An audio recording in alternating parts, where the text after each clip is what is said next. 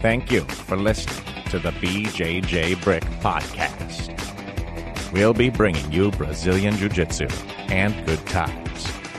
We hope to flatten your Jiu Jitsu learning curve, help you get the most out of your grappling ability, and meet your goals both on and off the mat. Welcome back, my friends, to the BJJ Brick Podcast. This is episode 339. My name is Byron. I'm here with my good buddies Joe and Gary. Guys, we have a great guest this week. Jess Munter is back on the show. It's been a little while. Uh, she returns. Uh, if you don't know who Jess is, uh, go go find her on social media. We'll put links in the show notes.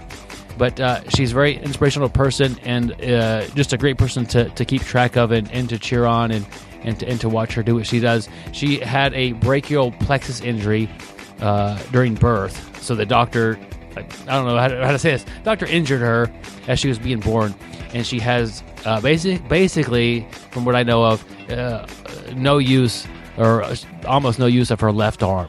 And uh, and she can give you better details than that. Uh, she was she appeared in episode 220 as well, and uh, she she that episode we talked more about what got her into it and, and more about her her other sports that she had tried. She wanted to find a sport, and she she tried some sports, and and none of them really fit for her.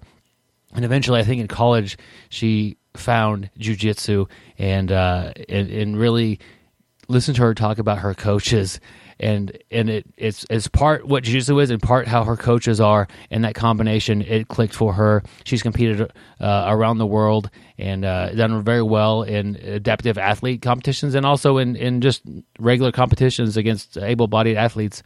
Um, she gets out there and does it. So uh, great interview. Really excited to have jess back on the show. Uh, yeah we love you jess and, and thanks for hopping back on here with us. But guys i want to start the show off uh, with a quote. I saw this. I'm like, man, this is going to be great for Gary and Joe. And the quote is uh, The older I grow, the more I distrust the familiar doctrine that, br- that age brings wisdom. I-, I saw that. I was like, man, that can be true. What do you guys feel about hearing that age doesn't necessarily always bring wisdom? Do you guys, do you guys think that's true? The older I get, the more I realize I don't know crap. I ain't got nothing figured out. I disagree. Um, I do think as I've gotten older, I have gotten smarter. Um, you know, it's just more time. Um, Yeah. It's like time on the mat, but this is time in real life. I, I've learned some stuff. I think as I've got a little bit older and the internet has come alive, I've I research stuff more. Um, which I never did when I was younger. I, I guess maybe my mind is a little curious, probably because it's going and failing. Um, you know, but just the other day, I went to see the movie 1917. Uh, good movie. Uh, I give it two thumbs up in case anybody wants to know my Siskel and Ebert rating. Nice. But um, you know, it was a World War One movie, and you know, talking about fighting in trenches, and you know, I would have watched this 15 years ago, and I would have watched the movie and said, "Hey, it's great." But this time, I watched the movie. I come home, I Google the area, kind of where it happened. I wanted to see a map, and then I was curious about you know trench warfare. Um, you know, I haven't really ever seen much on it and you know that was a big trench warfare so i i started reading a bunch of stuff about trench warfare so i i do think as i've got older i i am more curious um i research stuff more um i do think i am wiser um just like i think i'm i may be slower on the mat um, but I do think that my technique uh, is much better. You know, maybe a little bit wiser there too. Gary, if you want to learn more about uh, trench trench warfare, uh, the book I recommend is Eleventh Month, Eleventh Hour, Eleventh Eleventh Day, Eleventh Hour. Uh, it's a very well written book. Fairly, I think it's uh, early two thousands, and uh, it's it's the best book I've re- read on World War One. So if you want to dive a little deeper Oh, in that, go for perfect. that. Um, and I that's like it. I- referring to Armistice Day. Yeah, Uh, perfect. I do need do need a new book to read. It's so it's kind of graphic. Take, yep, those are the kind I but, like. But it's like that's what that warfare was. It was it was horrible. not that any warfare is not great, but like you're just gonna die of a gas attack, or you know you get infection in your foot, and you know, like just just crazy, miserable time to live. Anyway, with the quote, I saw this, and I think you're both right. Sometimes you you, you like if you just start in jiu-jitsu, you're like. as you start to learn something, I talked to a white belt yesterday who had been training for six months. He's like, I don't know anything. Like, like you, you, you learn a little bit. You're like, yeah, I get the hang of this. And after a while, you learn there's a ton to this, and it's kind of intimidating. And you realize that, like Joe was saying, you don't know anything. And I still feel that all the time about certain positions or certain techniques, or like I'm pretty green to some things. I think most people who don't who who who are. I mean, that's that's reality. Most of us are green in certain areas of of jujitsu, even if you've trained 20 years. Um, Gary's right on too. I think what what Gary is really expressing is his curiosity has uh, about the world around him has peaked, and he's gotten new tools to find it. Uh, when I saw this quote, I, I thought of a, an old quote. I think it was. Uh, from firefighting, but it might have been from jujitsu or from something else in general. But two people are are at the ten year mark in their career, or maybe on the mats, and and and one of them is doing a lot better than the other one, and and and they're talking to the supervisors, and and the supervisor basically said, "You have ten years of experience." To the one that's doing well, and the other one, he looks at him, he's like, "You have one year of experience ten times, like you just." Keep making the same mistakes you you don't uh, change. You're not trying to grow and develop yourself. So you're getting older. You're you're you're you're getting that time, but due to your own stubbornness or lack of desire to grow, you're not necessarily bringing wisdom to yourself. And and I think that we can all look at jujitsu and think the same thing. Uh, if we're not trying to grow and get a little bit better at something constantly, you might experience one of those years that it, yeah, it's a year on the mat, did you grow or move any anywhere you know as far as your jiu-jitsu abilities? Maybe not. Yeah this uh, quote actually i see is kind of being a warning because it's it's great uh, guys like gary they're old they're smart they're curious um, but you can't take it for granted necessarily that everybody that's been on the mats for 10 or 12 years has put in the same work. I like that byron what you said about uh, having 10 years of experience versus uh, one year of experience 10 times. So I think that's kind of the warning here is not to automatically associate age or time on the mat with uh, wisdom. I, I remember uh, one guy talking about being intimidated by dudes with cauliflower ears and scar tissue over their eyebrows and, and busted up nose and like, man, that guy must be a really good fighter well, it could be that that guy really likes to fight and he's not very good at it, and that that's why he's all busted up. So I, I see a kind of a warning in here, and, and I also uh, agree with the fact that, uh, and this is kind of what I was getting at, is you kind of got to get to a point where you realize you still have a lot to learn. Yeah, and I think you get to that point first, and, and then that leads to uh, where Gary's at right now, and I love that curiosity and, and not just being curious, curious, but following through with some research. Well, you know what I think, you know, as we get older, what I would like to say is, oh, I forgot what I was going to say. we can yeah, put it on ice. Old timers. oh man, the the podcast has now hit that mark. We've always been a little bit older than most Jiu-Jitsu podcasts, but uh, we're I forgot what I was going to say about that. It was going to be good though, guys. Byron, you're the young pup. You're only in your 40s. I'm 40, Gary. I'm holding on to that. You're, you're only 40? Can you believe it? As, as bad as I look. Man. Man, I'd love to get back to 40 before we had cars. well, that reminds me, you know, getting back to before we had cars, uh, you know, Gary with the invention of cars, we needed a way to sell cars, and people needed to buy them. People often get loans to buy the cars, and you get a guy who's a loan officer and part-time repo guy, and and that would have been Gary back in his forties, maybe thirties, maybe thirties, forties, yeah, yeah. But hey, I got an off the mat lesson about a repo, and I know we talked about this a couple weeks ago. I was going to try to bring some uh, repo lessons uh, that I learned in. So this one, I wasn't actually going to repo, but I was going to go make some contact with a debtor and find out what was going on. Uh, not returning phone calls, and uh, and actually, this was not my uh, loan. This was uh, a lady that I worked with who, and and I would never let the ladies go out and knock on people's doors. Uh, you know, uh, safety reasons. I thought, you know, maybe me with my guard pulling technique, I would be a little bit safer than the average female.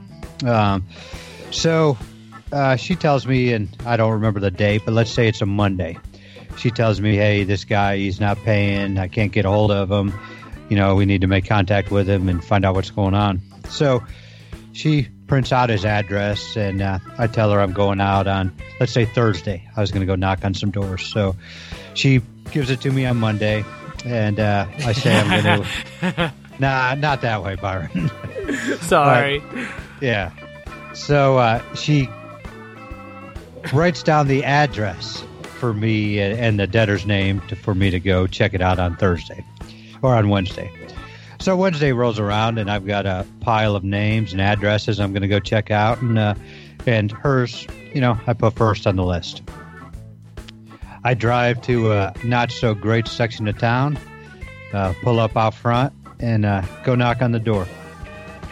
Awesome. The guy actually answered, which rarely happens. You can see him inside. You know, I like to. Pe- I'll peek in the windows if nobody answers. Uh, you know, I'll go talk to the neighbor, stuff like that. But on this one, uh, he answered, and boy, did he answer.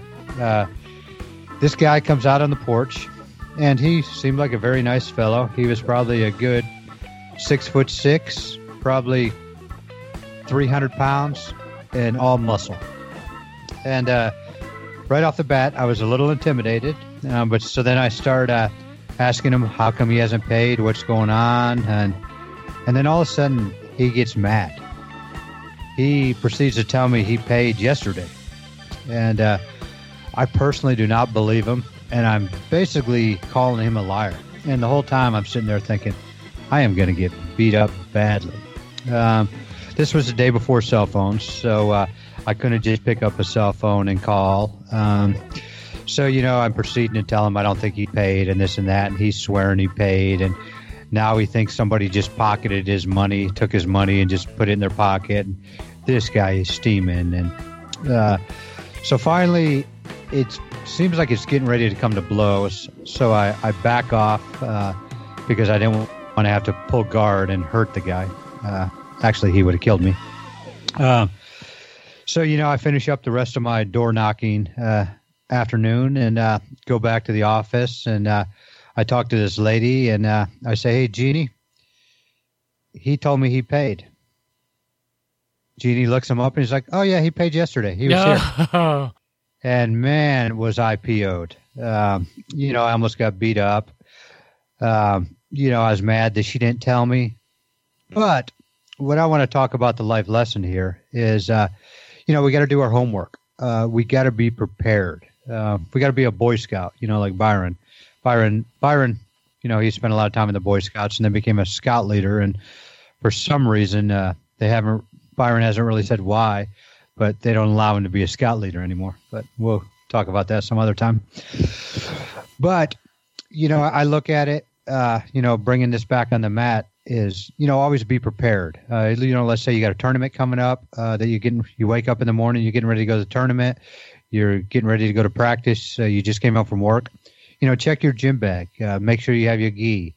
Make sure you have a mouthpiece if you use one. Uh, make sure you have gi pants. Make sure you have uh, all the stuff you need. Some defense soap, defense wipes for after practice, and you know you, you always have to be prepared. I, how so many of us have shown up to class, we forget a gi, uh, we forget our mouthpiece, and we end up losing a chiclet.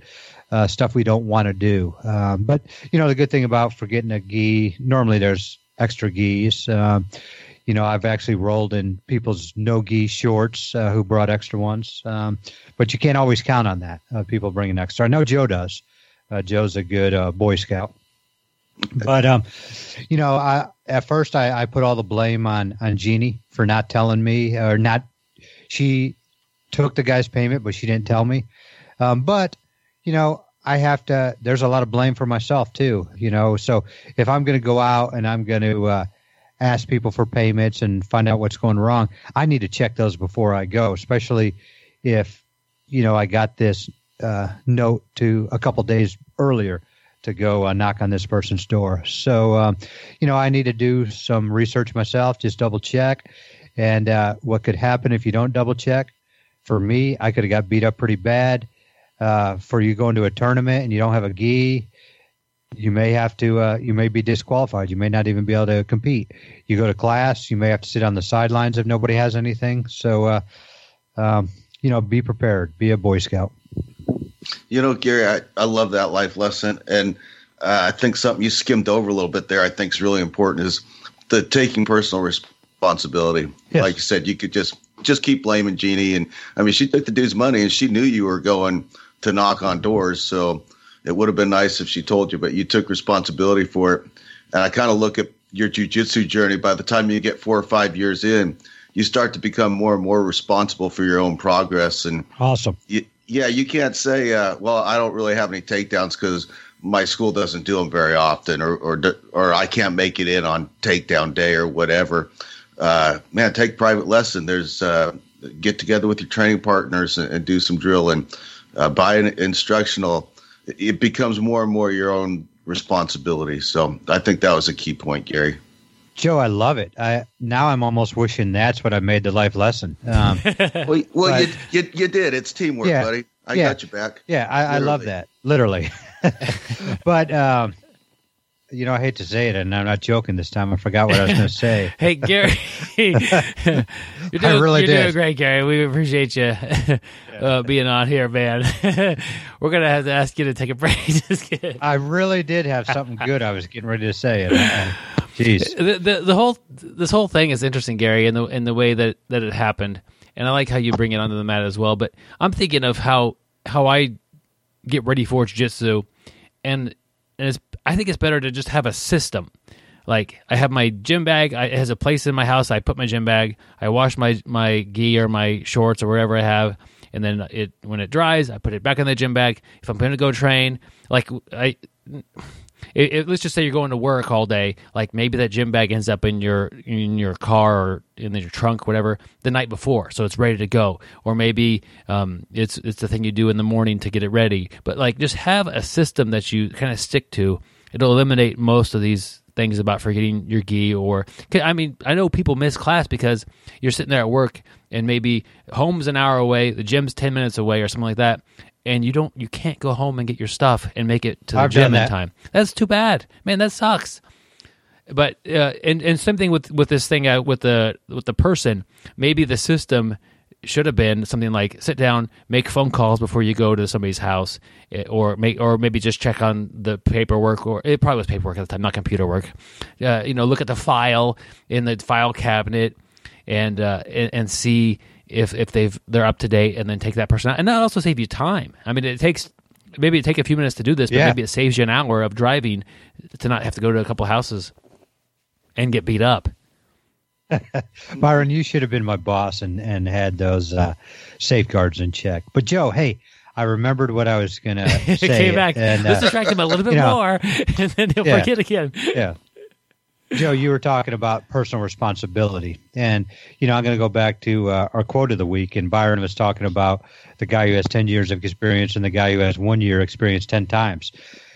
Did that guy, you know, who had one year of experience 10 times, he didn't really take as much responsibility of his own personal jujitsu journey for the growth. Uh, you know, he just probably went through the motions, and uh, that's why he's there. He wasn't curious. He wasn't, you know, as Joe said, uh, just because my school starts from their knees and doesn't do takedowns doesn't mean I can't learn takedowns. You know, Joe made a good point. I can do, you know, buy some DVDs and learn. I can watch some YouTube videos and learn. I can go to another school and cross train. So, uh, you know, that person who has the 10 years experience took personal responsibility and, and the other person, uh, in my opinion, did not.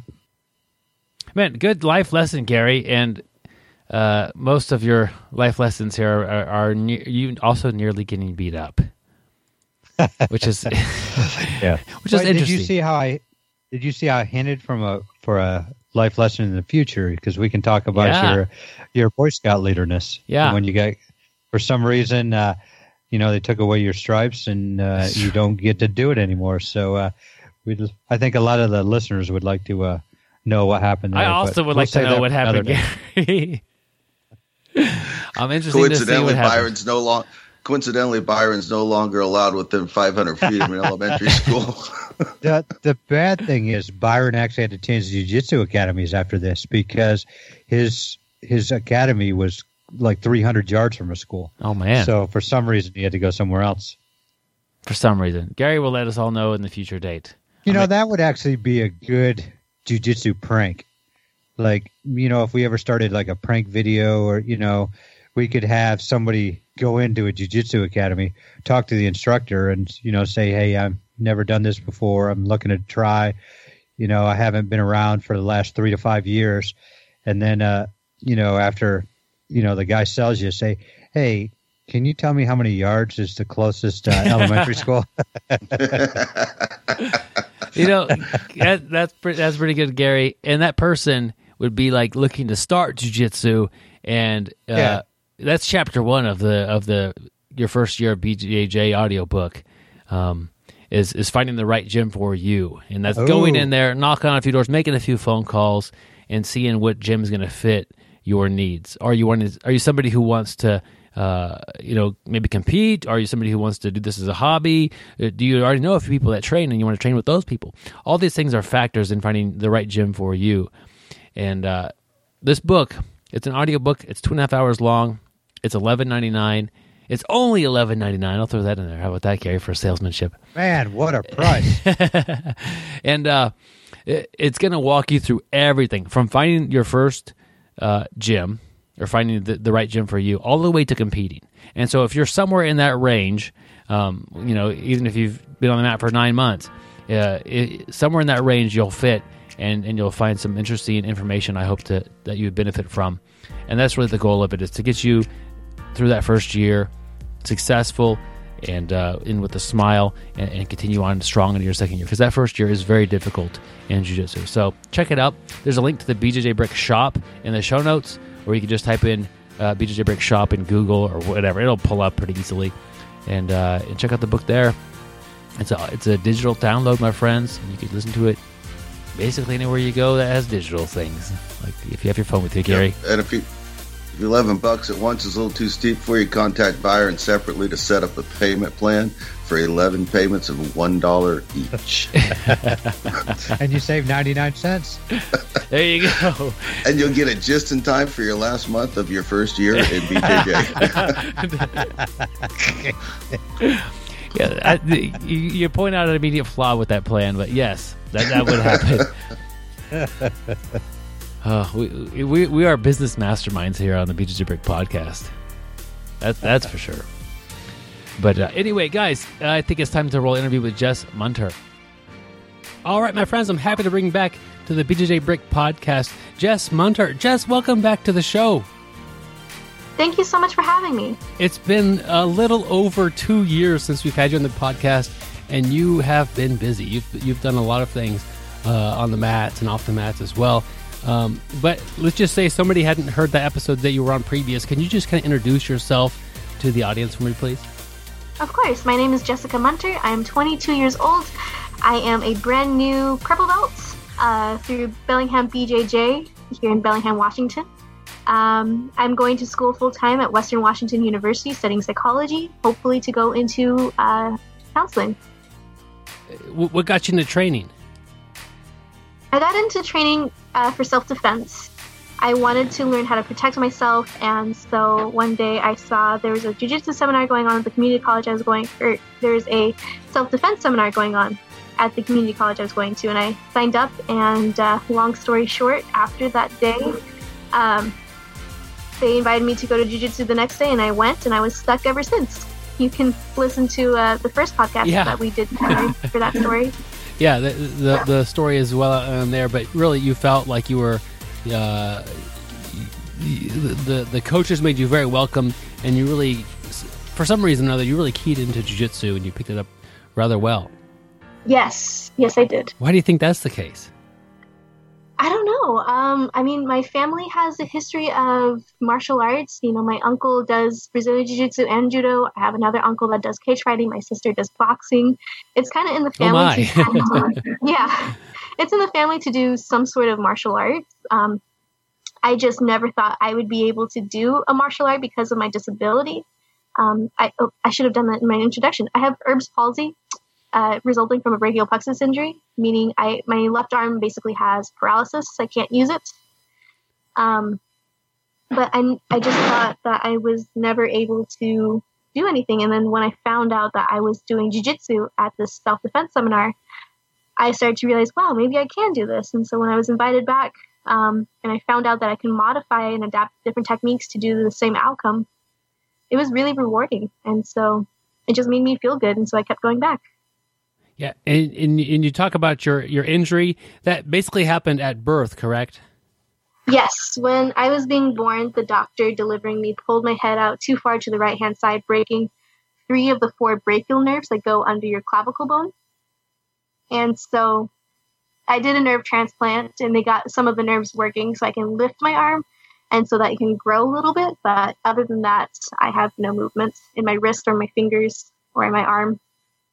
So could you could you tell us a little bit about maybe your grappling style and maybe start with you as a white belt trying to figure things out? What was maybe one of your first techniques that you really liked or gravitated towards, and then maybe something that you really enjoy doing uh, when you were you know kind of that white belt to blue belt range and and, and developing your own jiu-jitsu? Yeah, for sure.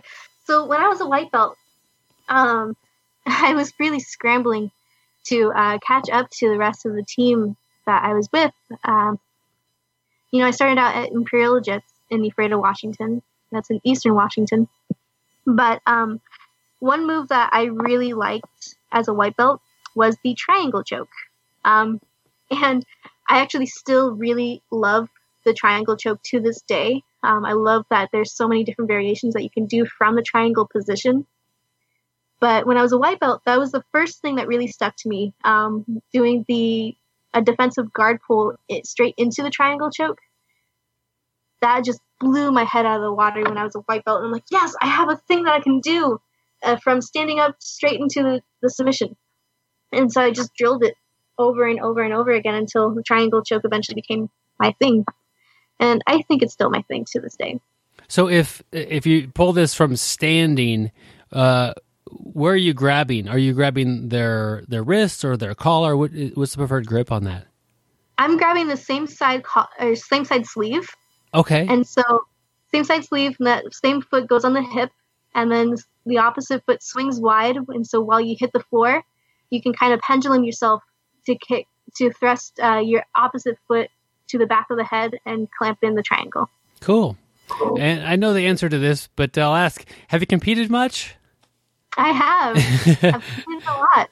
Tell us a little bit about your your competition experiences, or maybe a couple of highlights. Of course. Well, um, I competed in in Abu Dhabi for the Abu Dhabi World Pro twice since our last interview. Um, and then I've competed for the SJJIF Para Jiu Jitsu World Championships, as well as a couple of local tournaments and a couple of IBJJF Opens. Wow. Do you, do you have a favorite uh, tournament experience or maybe a t- favorite match that you have had? Yeah, my favorite would have to be the Abu Dhabi experience, the highlighting the first trip that I went to. Um, the first trip I went to was the one. It was uh, a couple of months after our first interview. It was uh, in April of 2018. It was just a lot of fun. I mean, experiencing the culture of the Middle East and as well as competing on a huge stage with all the other athletes. It was breathtaking. Never had that feeling.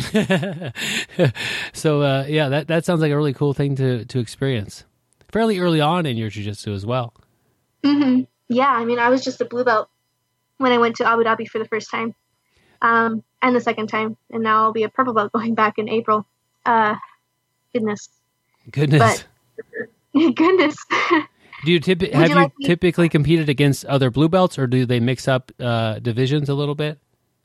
they do mix up divisions a little bit, um, in pa- especially in para tournaments. So, like when I was competing in the SJJIF para jiu-jitsu tournament, there weren't any other uh, colored colored belts, and so, or I mean, there was other colored belts, but she was a black belt, so I had to fight a black belt, and that was very intimidating, very scary.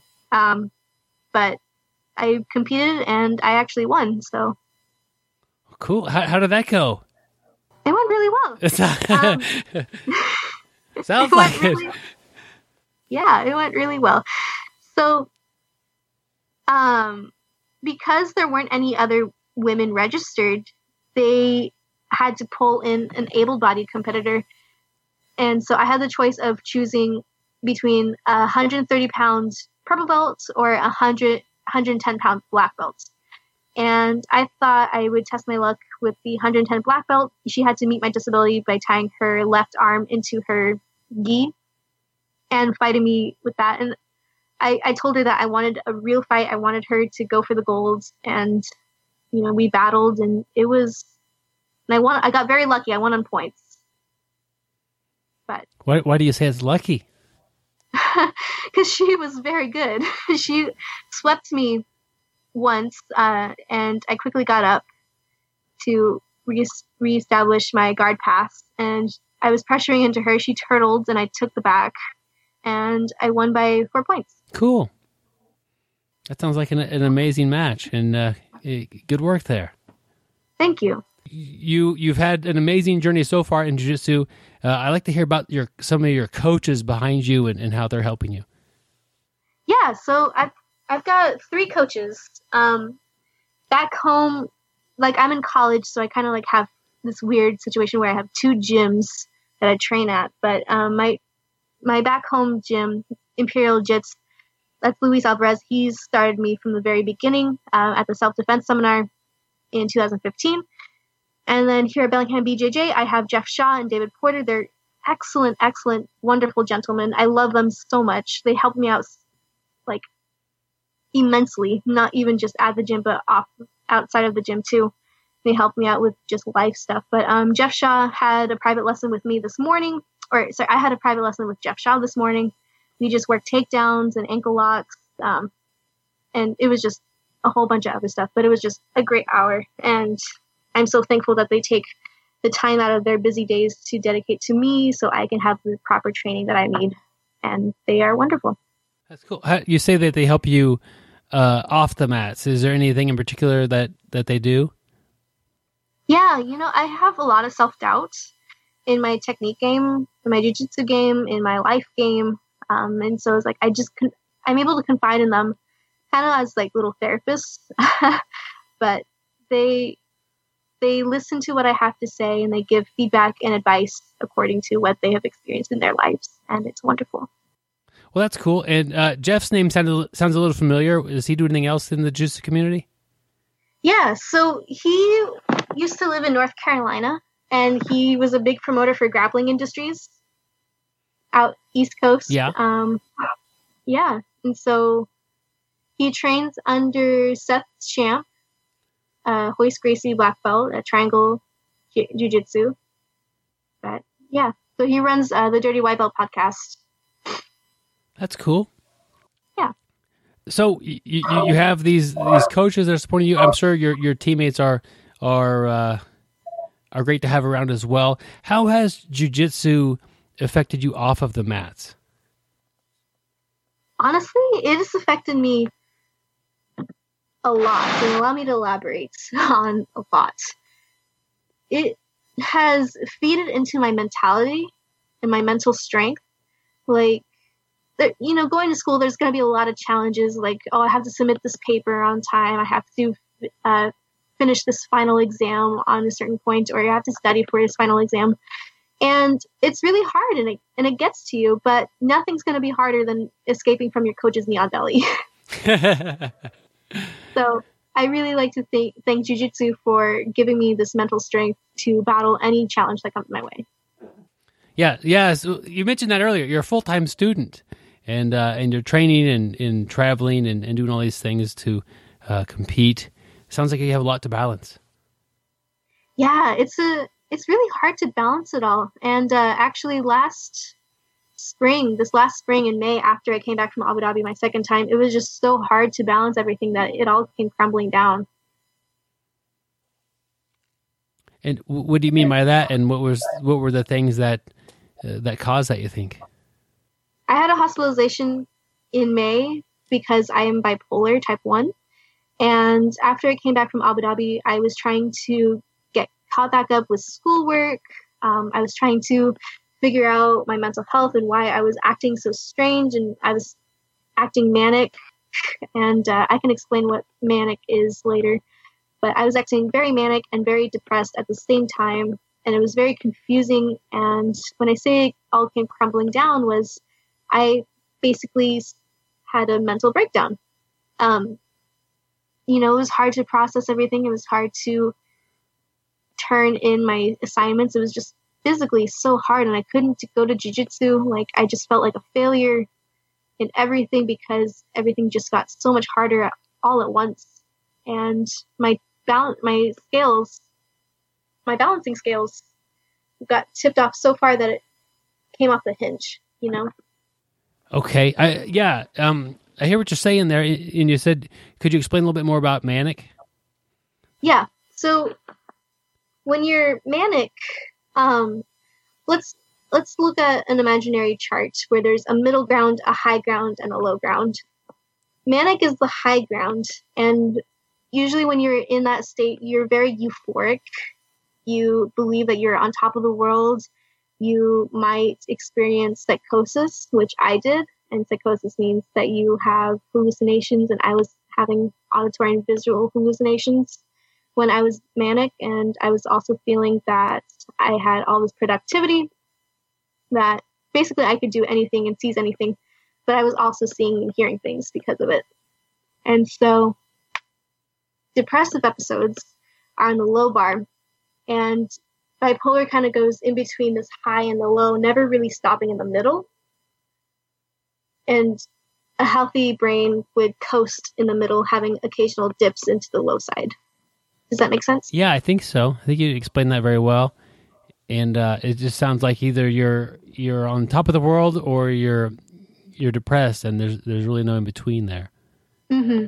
And so I was experiencing mixed mixed episodes, which is when you're experiencing both of those at the same time. And it's hard to explain what that really is because it's so confusing and it's like you should not be experiencing both at the same time yet you are is it about certain is it like i feel great about uh, i don't know my jujitsu and then awful about how school is going or is it just uh, I, yeah, I don't really understand how, how both would work. Is it is it something is it like categories, or is it just you you you feel good and bad at the same time? it's just like you feel good and bad at the same time as simply put okay just just as a uh, uh j- just talking to everybody else that, that's here if somebody's feeling this what should they do get help um, if you're feeling this you know go seek out a trusted friend or a mentor and explain to them as best as you possibly can what you're going through it was really hard for me to to put down what I was feeling into into words. So I wrote a letter to my best friend Betsy O'Donovan. Um, she she's a professor at Western. I was just waiting outside her office for her to finish with a student. I was just writing out everything that I was feeling because um, I had like contemplated suicide that day, like, like after an exam, because I was just feeling so worthless yet so happy at the same time. I was like laughing while I was writing this. It was very strange very very strange and she saw my behavior and how it was so off-putting like it just wasn't my normal behavior and so we went to the hospital and i was admitted to the psych ward for four days yeah and and so they were able to help you it sounds like yes i got the i got back onto medication and i got into therapy from there and i got all the help that i needed well, to, good. Uh, yeah. I'm I'm I'm glad that that you did that. Me too. It was the best decision I've ever done. Well, good. Best it, decision of my life. and sometimes making something like that, you know, getting a friend to help you out and to to, to do that is uh is an amazing thing. Mm-hmm. It can also be very hard though. Like it was very very hard for me to go to Betsy. It took about five hours for me to just go to her office just because I was com- like contemplating like do I really want to show this side of myself to her like she doesn't know that I'm sick like she doesn't know that I have these issues but she will like after I go to her. And so it was it was very hard but I'm glad that I did it. I'm glad that I put myself through the fear. Yeah. Uh, yeah I'm, I'm I'm glad you got through that fear as well. And I, I think it's important that we're changing uh, the way that that people view mental health or or, or mental health problems that, that they're having. Uh, I just told you before we got started doing the interview, uh, you know, I just got over having pneumonia. Like, like I in no way was worried that you would think anything about me as a person because I had pneumonia. Like, and and but the same case, like you didn't do that to yourself. Like like it's something that happened to you, and you need to to to deal with it, and you need a little bit of help doing that. It shouldn't be a thing that people are embarrassed about, but it it is sometimes. hmm So that when did that happen? This happened in May, In right May. after I got back from Abu Dhabi. And so, what was the re- recovery process like going on through the rest of that year? So just because it happened so soon, like it happened in the same year, like not that long ago, only seven months or so. But the recovery, I took the summer off from school. Like I was originally planning on going going to do school throughout the summer. Decided to not. Um, I went to therapy every week, and I adjusted medications accordingly. I tried a couple of different medications over the summer um, and I found the right dosage for what my brain needed. And just hanging out with my friends, going to jujitsu to make sure that I stay active. And, you know, I love jujitsu. It's always going to be a part of me, but making sure that I had time to go to jujitsu um, every week. And yeah, that was my recovery. Do you feel that sometimes your uh, performances on the mat affect your your mood as far as or your feeling of self worth?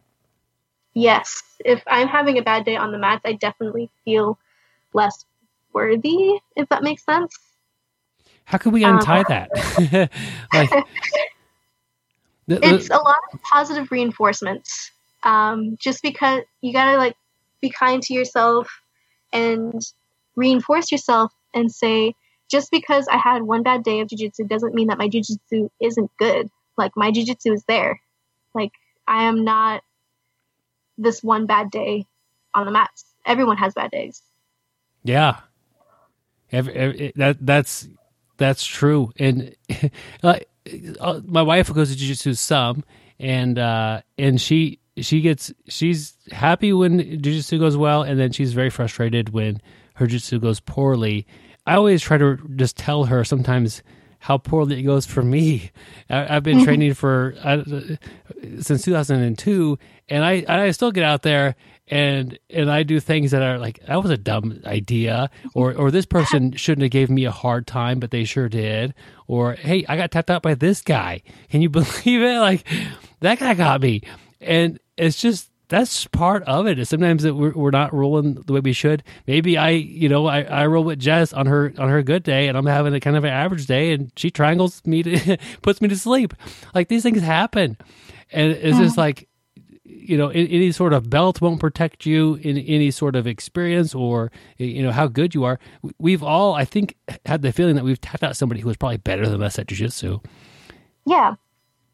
So uh, Yeah. yeah, it, I think it is important to untie, um, not even really how how good you could be at jiu-jitsu, but just like definitely untie your self worth from your performance on the mat and try to try to enjoy the process of getting better at jiu-jitsu. Exactly. I, I still have a hard time with this. Like I say, you know, the answer is positive reinforcement, but it's it's really hard to have that positive mindset. You know, like I still find myself beating myself up for not being able to do certain moves because I physically can't. And it's like, why am I beating myself up for this? Like, forgive yourself and move on. Yeah, that that that's it. And it, I know it, it it's difficult to do that sort of to, to forgive yourself about things and, and move on, but it's it's a better way to, to, to train. It's a better way to enjoy your time on the mats, and, and mm-hmm. it's a better focus of your energy as well. Yes, I agree. So after that, so uh, Abu Dhabi happened. Um, you came back. y- You went through some therapy. How, how was kind of that the proceeding into that year? I asked you a little bit about that already, but I don't think we got very far. Proceeding into the year Just of just continue on after um, after you, you seeked out some help. And so, so would you go- you would go to jiu-jitsu? Would you are you continuing going to therapy? Yes, so I'm still going to therapy. I had a therapy session today. It was wonderful. Um, my therapist says hi. All right, that's good. Your therapist high back. she's yeah, she's pretty great. Uh, we like to joke around a lot, but um, went to therapy. Uh, but yeah, so go to jujitsu. Starting school back tomorrow uh, for winter quarter. I'm on break now. Um, but last quarter, I started to feel. I took I took the summer off of competing, or at least I said I would take it off from competing, but I didn't. I competed in Portland Open in July, and I took silver. Um, this is an able-bodied tournament. I took silver. It was uh, that was really fun. That was uh, thrilling. yeah, that's a, that's amazing. yeah, or not my first silver, but my second silver in a in a able-bodied tournament, in a really big able-bodied tournament. You know, so that was something exciting. And then And that was as a blue belt, right? Yes, this is as a blue belt. And then in November, I competed again at the Para Jiu Jitsu World Championship with the SJJIF in California. My best friend, Pete McGregor, or my other best friend, Pete McGregor, who was there, he competed and he took us all to Disneyland, and that was a lot of fun. Oh man, that's fun. That's nice of him. I know, right? He's Pete. If you're listening, I love you, man. Even if let's just look at it. Even if you didn't take sil- silver, let's say you lost the first minute of the first match, like, um, I'd still have you on the show. Your your coaches would still be uh, proud of your accomplishments you've you've done or how you've developed your game. You, you know, it's it's odd, but um, and I feel the same thing with other teammates. Like I'm rooting for you. I I still feel the same about you whether you win or you lose. Like, um, it, you know, let us be fans, but us being fans won't change whether you win or lose. Does that make sense? Yeah, it does. So I, I don't know. I always I feel I feel um, I'm never disappointed in a, in a, in a teammate or, or somebody I'm coaching if they don't perform well or if they do perform well and still lose. Like it's just that's just part of it. it. Is like man, I, I wish they would have won, but I'm I'm still uh, proud of what what they've what they've become and, and, and the experiences that they're they're getting out of jujitsu. And, it, and anytime you feel like you're not getting uh, like you're disappointed in your jujitsu, just compare yourself to last year, and and I bet there's significant changes. Oh yes. So, so how does uh, your therapist view jujitsu? She loves it. Um, she encourages me to keep going back to it. She realize she um, she realizes how important it is to me Yeah, and in my recovery and just it's a part of my life now. Like I spent the past five years doing jujitsu.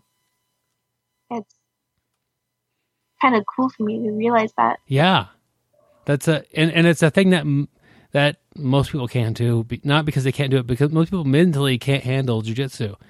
Yeah, it's just it's it's a very difficult thing to get on the mats and to experience what we're experiencing. It's a tough, physically tough sport, mentally tough sport, and, uh, most people can't handle that. And, you're out there doing that. I I gotta think that that it's hard, but it's also it's good for you. And if your therapist is good, it's that's awesome. yeah. So, And- any chances of bringing your therapist into the mats or meeting meeting your coaches? Oh, I'm I'm trying. Trust me, I'm trying. That's cool. Um, so you said you have other family that does martial arts.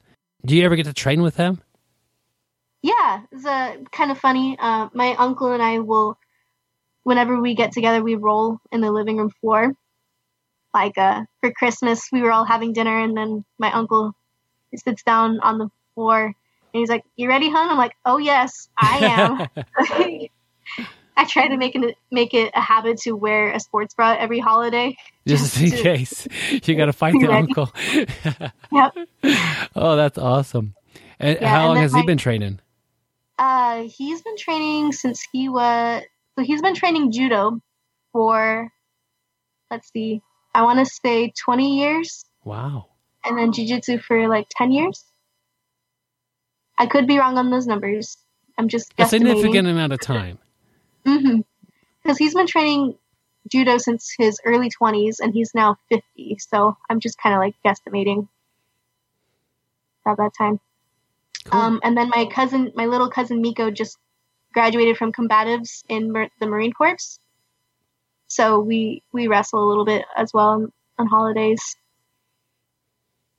That's fun. Uh, I kind of wish I had that at my uh, my Christmas.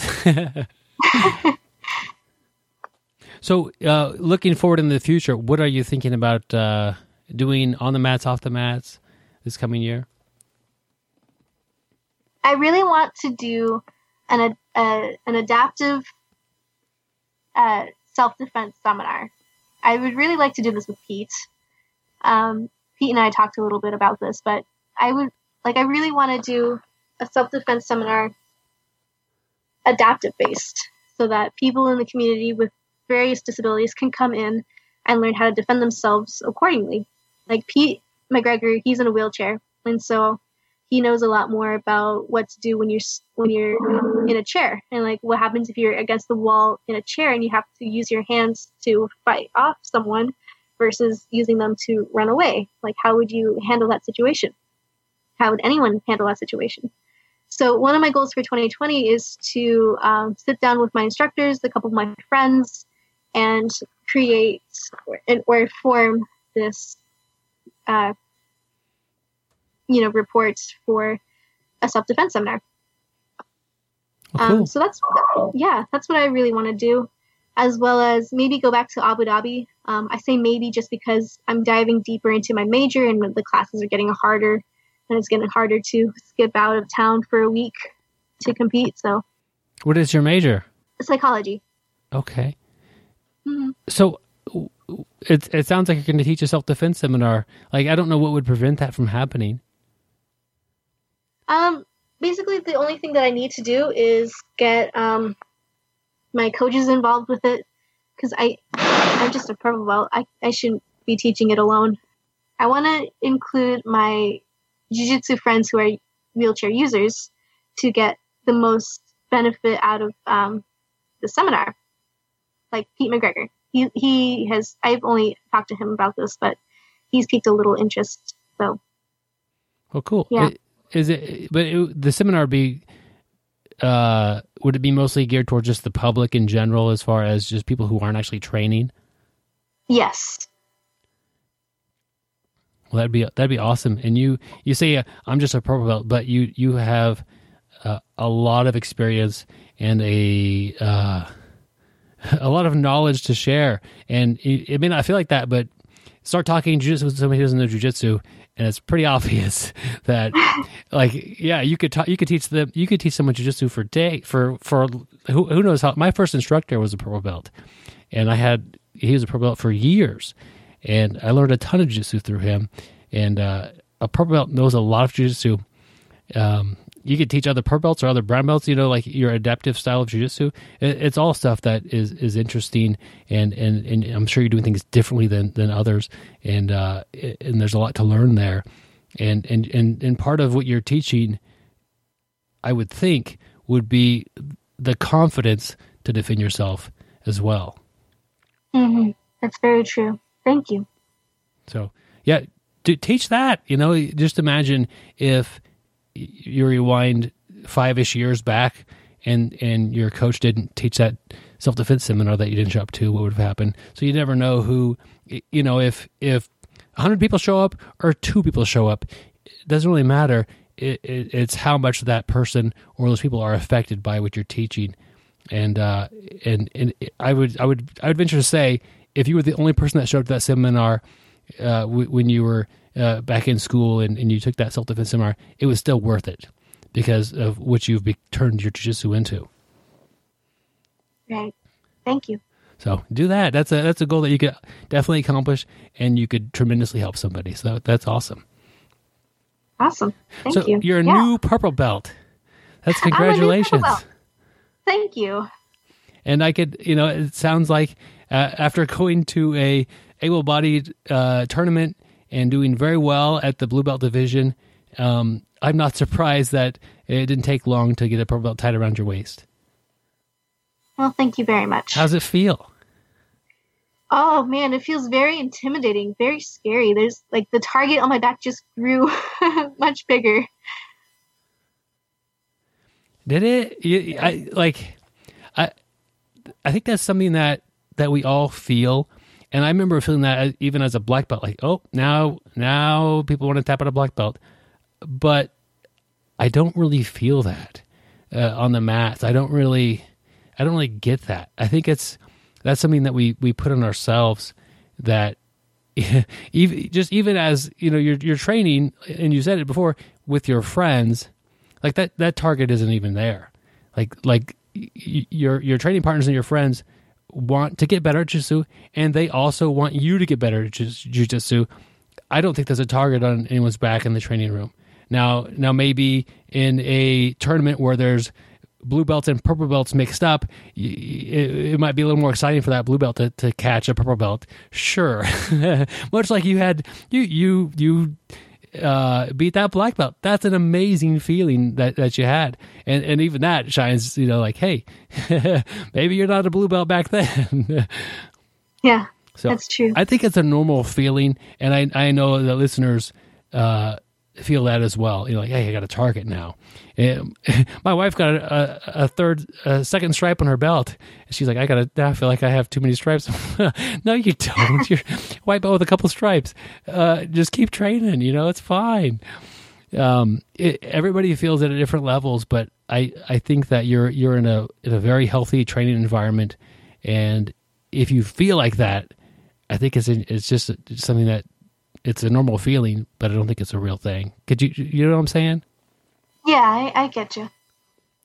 So, well, congratulations on your on your new purple belt, and and um, you should wear it with pride and uh, accept your your coach's uh, vision of what they see in you as, as a new purple belt, and and that they're probably dead on accurate because they know jujitsu very well.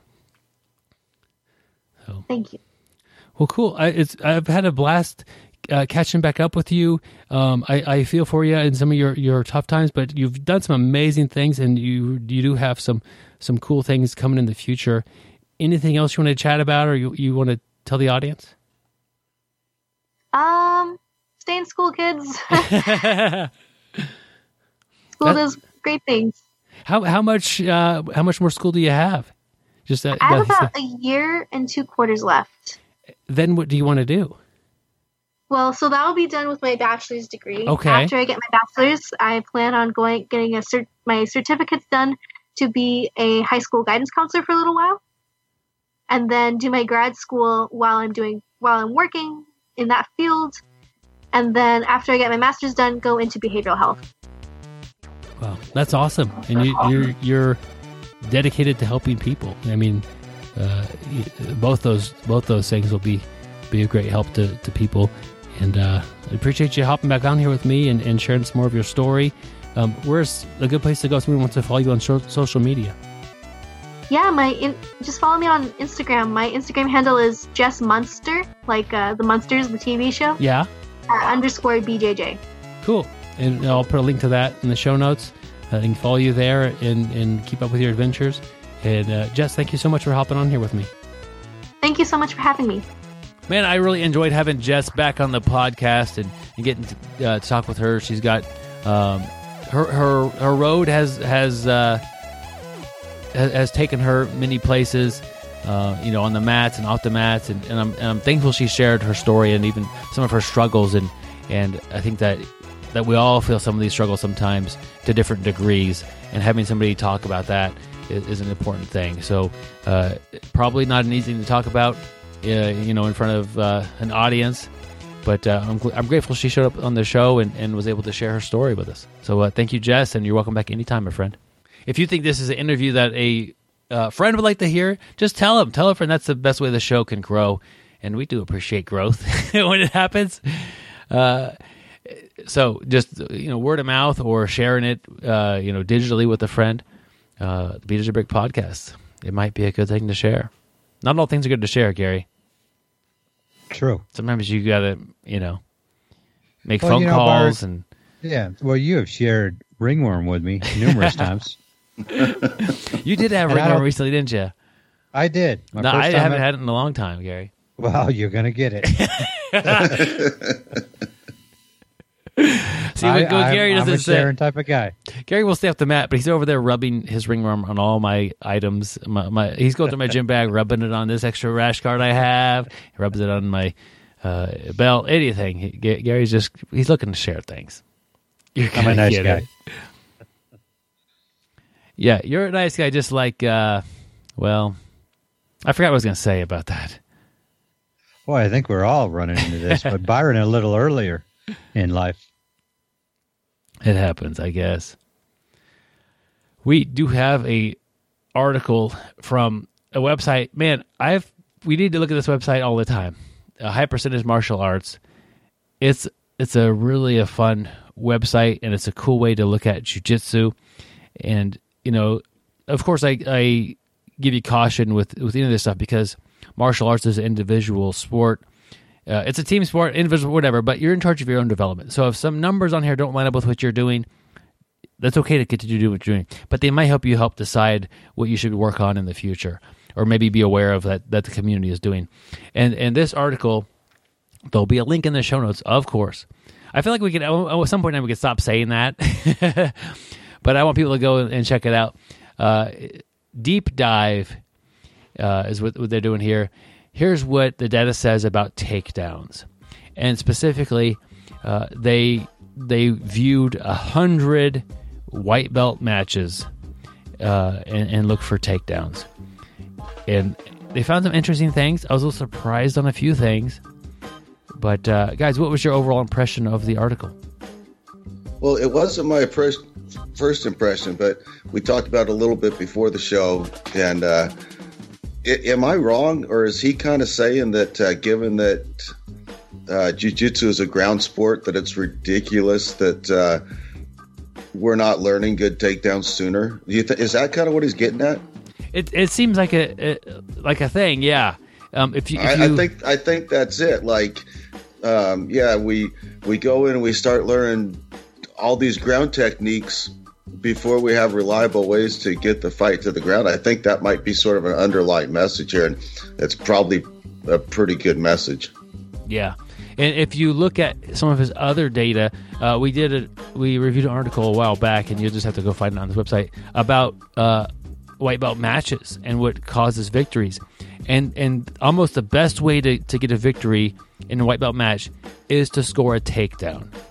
Now we talked about that when he was he. I had him on the show. We talked about that, and it might just be the better grappler gets a, the takedown, and so of course they're going to win. It might be the top position so dominant, and the submission attacks from these white belts uh, fail at a, a, very high rate. So just by getting the takedown, getting those two points off the bat, uh, the submissions from from the white belt's guard was were pretty low, and in a guard pass is devastating at that level, or at really any level. Uh, but so if you're able to score a takedown, which is looking at this pretty difficult, it's a great indicator of of how the match is going to go. And I love the, the the bar graph he has. He has one of the bar graphs where each bar has two colors represented in it, and uh, there's orange and blue. Orange is so like like leg trip, and then orange is uh, it would be successful takedowns at this particular takedown, and the blue is the failed takedowns. And you look at all these, and some of them have a very high failure rate, and some of them are a little bit closer to even. That's that's a really a nice way to look at that as a visual way to say what takedowns are being effective, what takedowns are are are not working at all at that white belt level. What's a body fold? I was going to ask that same question, Joe. Is is that when uh, is that when you stuff somebody else's takedown and turn it into one? I I don't know what a. I guess we could Google it. Um, I would I I a picture because that's got a hundred percent success. Yeah, but it's Yeah. only a, it's it's a low number. It might be two, but I would know, picture but it's double 100% underhooks. successful. I don't I don't care if it's two out of two. I'll take it. That, that's the one I want to work on. yeah. Joe, I'm wondering if it's like what you said. Uh, somebody changes levels, let's say goes for a double leg, or and you basically get them in a cow catcher position, and just fold them back. Yeah, I yeah, or, or almost like a standing guillotine attempt, but you break them down and then catch a leg too. Oh yeah, don't well yeah, it would. It couldn't be what I was saying because these are initiating takedowns.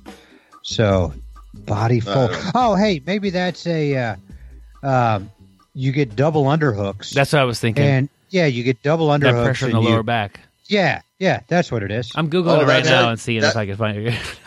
yeah, That's actually a good takedown. Yeah, is. Yeah, that's what it is.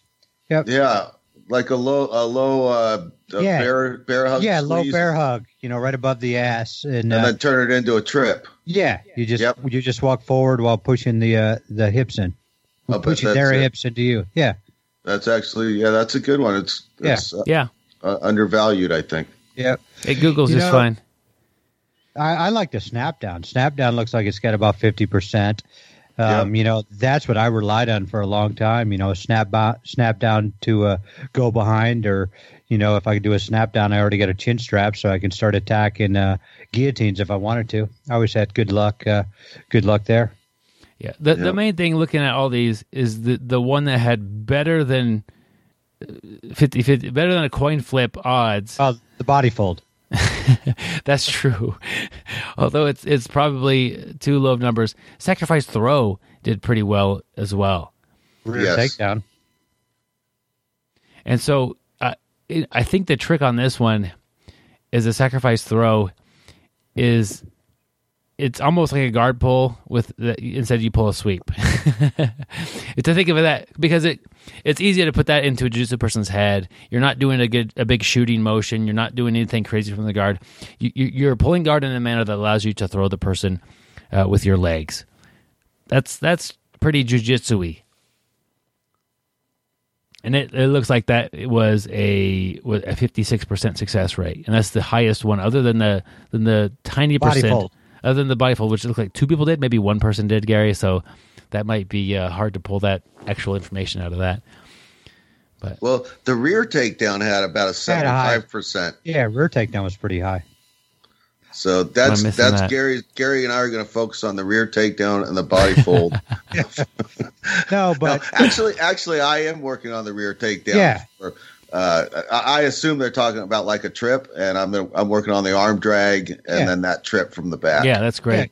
Because that's what you know we talked about there last week. Is uh, Joe was talking about the arm drag, get to the back, get a trip or whatever else you're going to do from there, and uh, that was one thing. Flex. After talking to Joe, I, I was going to do it, but me and Joe, we're kind of going to work on. Joe and I, we're data analytic people, and uh, even though our minds are going, we really love data analytics. So what we're going to do is we're going to do an arm drag to get to the back, and then once we're in the back, we're going to do a body fold. And that way we're doing a rear takedown body fold. And that should be like 200%. I don't know if you could body Yeah, so- fold them the other way. Oh, So so from there, so from there, you you you grasp both arms right around the navel and thrust forward with your hips and, and Yeah. move forward at the same time. And and what we're going to do once we get in that position, we're going to do a sacrifice throw too. So yeah, we're, we're taking all the good stuff and combining them into one. Well, you, you do what you do, guys. Sounds like you got a heck of a combination there, Gary. But and, and you're referring so uh, this kind of goes nicely with the BJJ by the month program uh, that we're trying here. And I didn't I, I, I edited the last uh, episode or maybe two episodes ago, and we talked about it. I don't mean to tell you guys what your focus is for the month. It's just that program, like if you want to focus on that, great. If not, work on. I know you know you guys work on different stuff, but that's what I'm going to be. My plan is each month to focus on this and experiences with the people who are in the program. Uh, and, and the program is it's free. Check it out on on Facebook or just on the BJ Brick page. Type in BJ by the month, and it, it'll pop up. And uh, Because and this Byron, month is me inter- takedowns. I want to interrupt you real quick. Yeah. Uh, when Byron said that doesn't have to be your focus, and kind of what's happened is we got we got emails from seven different listeners who got kicked out of their academy because they weren't following their gym's curriculum. They were doing the BJJ brick curriculum. So we don't want that to happen. You only got a, you only got that many, huh? Yeah, because uh, you know one of the guys said, "Hey, you know," when my teacher said, "Hey, today we're going to work on uh, leg locks," and he's like, "No, we're not.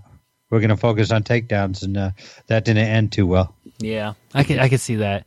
It's really just a way that if, if your if your school has a set curriculum that is more than every day a random different thing, uh, g- that's great. but if you're looking for maybe a different way to focus or make sure you cover all the bases within a year, uh, that's kind of the goal is that I have with this. So we started off January with uh, guard submissions or you know attacking and, and developing a submission guard, and now we're moving to takedowns, which I think is super important. You know, it's just like this this this article is saying, not the highest success rate in in, in Unless you use a body fold. in white belt submission. So uh, yeah, Gary, Mr. White Belt Gary.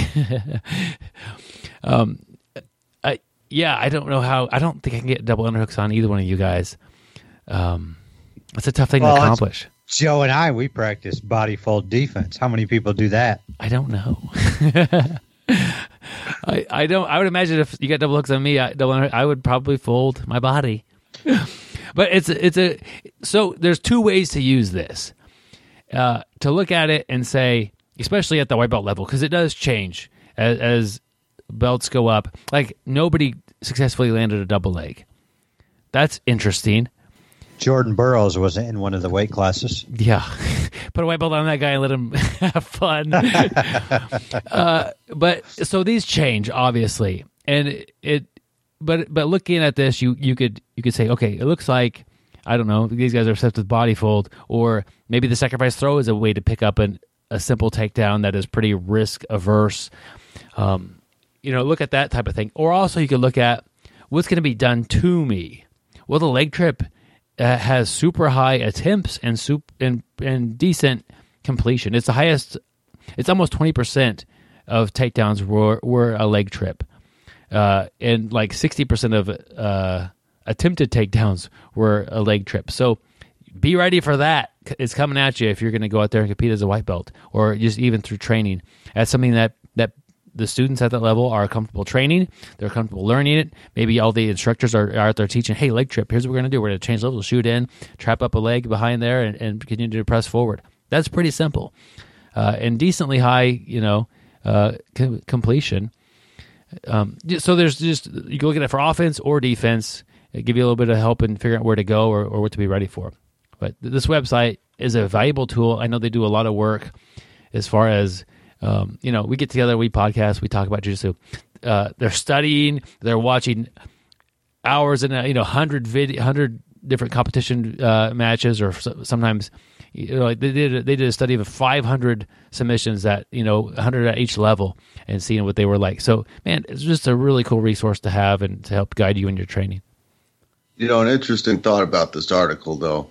Um, the guy's gathering his data from an environment where one or both opponents, uh, due to the rule set and, and other things, are focused almost solely on pulling guard. He says the one reliable way to get the fight to the ground in, at this level is a guard pull. Wonder how much these numbers would change, what you'd see differently if it was in a rule set where you were given a disadvantage for pulling guard.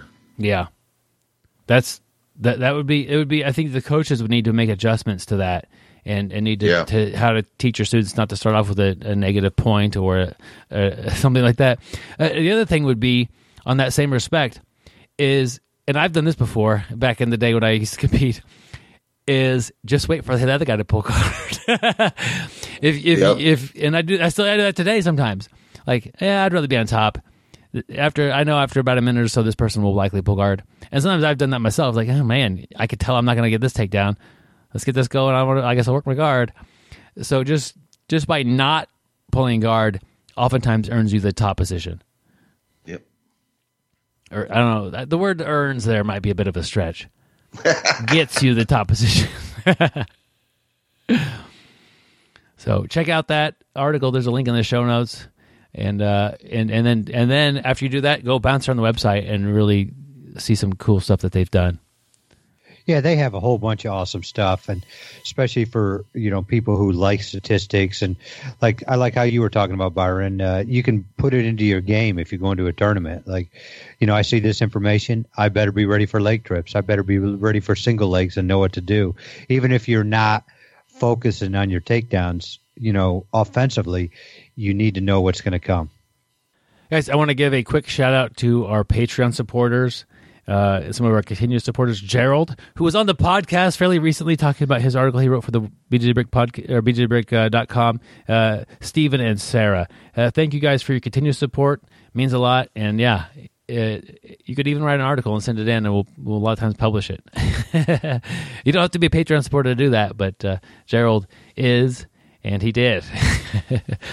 so uh, he, he classifies as a super fan, and, he, and uh, we appreciate him out there. And he's also a lot of times he talks a lot of trash on Gary Yeah, and and I was uh, gonna the guy say- behind the scenes. I don't know how much I appreciate him. oh, Gary loves him. Uh, yeah. So that thank you guys for supporting us on Patreon. Uh, if if you're interested in doing that and helping the show grow, um, or maybe just maintain, sometimes I feel like uh, there'll be a link in the show notes. I'll mail you out a five inch BJJ Brick Gi patch. I'll put a sticker in the envelope as well. Mail it anywhere in the world. So you international listeners, if you help support us on Patreon, I'll mail you out a patch and a sticker, my friends. And you're also uh, welcome to join the private BJJ Brick Facebook group, where you'll see Gerald talking some trash on Gary sometimes, and, and all three of us at times. But luckily, Gary gets I think the he bulk of it. focuses more. Yeah, he focuses more to me. The bad thing is, Gary, easy target. You know, it's it's just fun to shoot at that easy target sometimes, What did you say something? and he forgets about it too, which is Oh, really Gary. nice. I'm excited for March seventh. Byron, what is March seventh? I'm going to to, to Joe's uh, academy in Lake Jackson, uh, Texas, that's south of Houston, and and we're doing kind of a camp. Uh, my instructor Jake Fox is coming with, and he's going to show uh, basically do a leg drag seminar, and I'm basically going to do a uh, a back take slash attack seminar, and uh, they should go well together. And so leg drags that he's going to be showing you, good guard pass, basically any guard that you confront. That's what that's what I really love leg drags. Uh, pick a guard, and I like I don't leg drag it, or I have a way to try to leg drag it depending on how how good they are. But almost any guard is you you could approach that from a leg drag point of view and, and, and do that. So that's really nice to have kind of this multi tool to it to to guard passing. It's not it doesn't just work on one type of guard. And and then with the leg drag, you get the person turning away from you. And if you're patient and you do it right, you don't just pass the guard, you get a back take out of that thing. And that is awesome. It takes a, it takes a little bit of discipline, a little bit of patience, a little bit of timing, but to expose the back and to take the back off a leg drag, man, that just makes my day when when when that happens. And it happens a lot with with the leg drags because it's really that position it was designed for.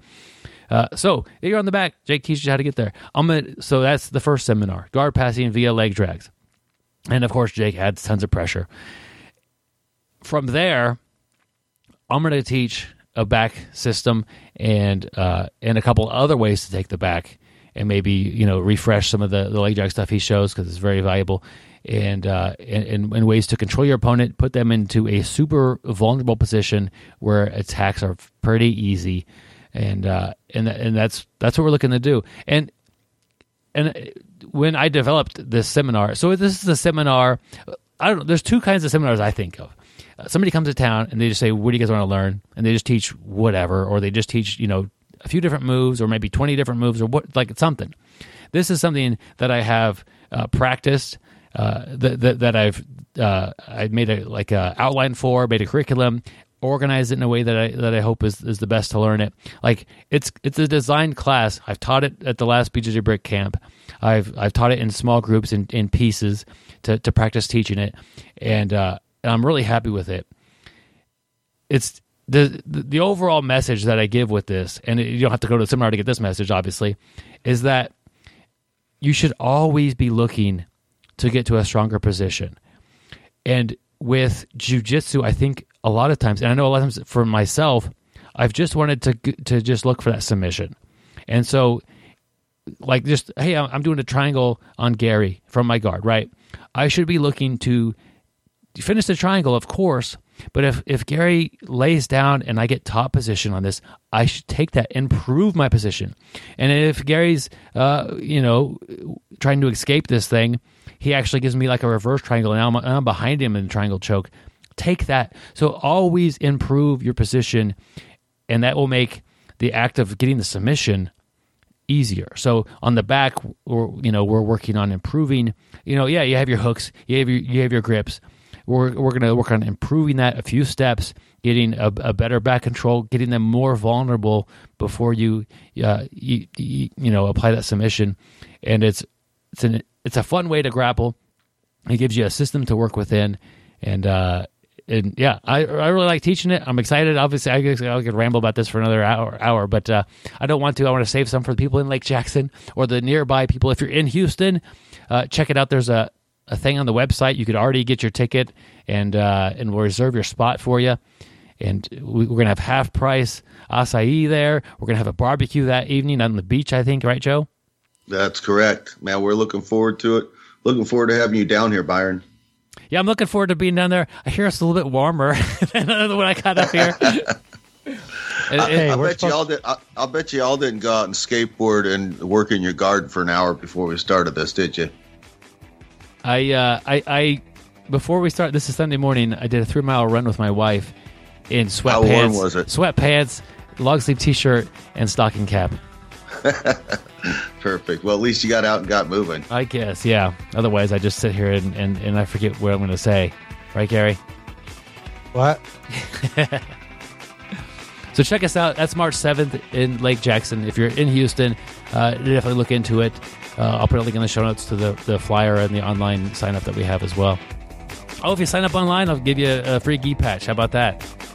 Yeah, good one. Put your name down. Try to. We, we're gonna have a blast. That's the main thing. We're gonna have a good time. Guys, I've had a blast recording with you. It's always fun to get, you know, it's a little bit hard sometimes. We record on Sunday mornings, getting up and, and you know, getting getting ready a little extra early and all that stuff. But once we get the, the, the podcast up and going and hit the record button, we always have a blast. So I'm real grateful for you guys here this morning. And uh, until next week, stay sweaty, my friends. And don't forget to practice your body fold takedowns. Uh, train hard, train smart, uh, train from the rear. Um, we'll see you on the mats, guys. Thank you for listening. I hope you find the time today to roll. After all, the best way to get better at Brazilian Jiu Jitsu is to do Brazilian Jiu Jitsu.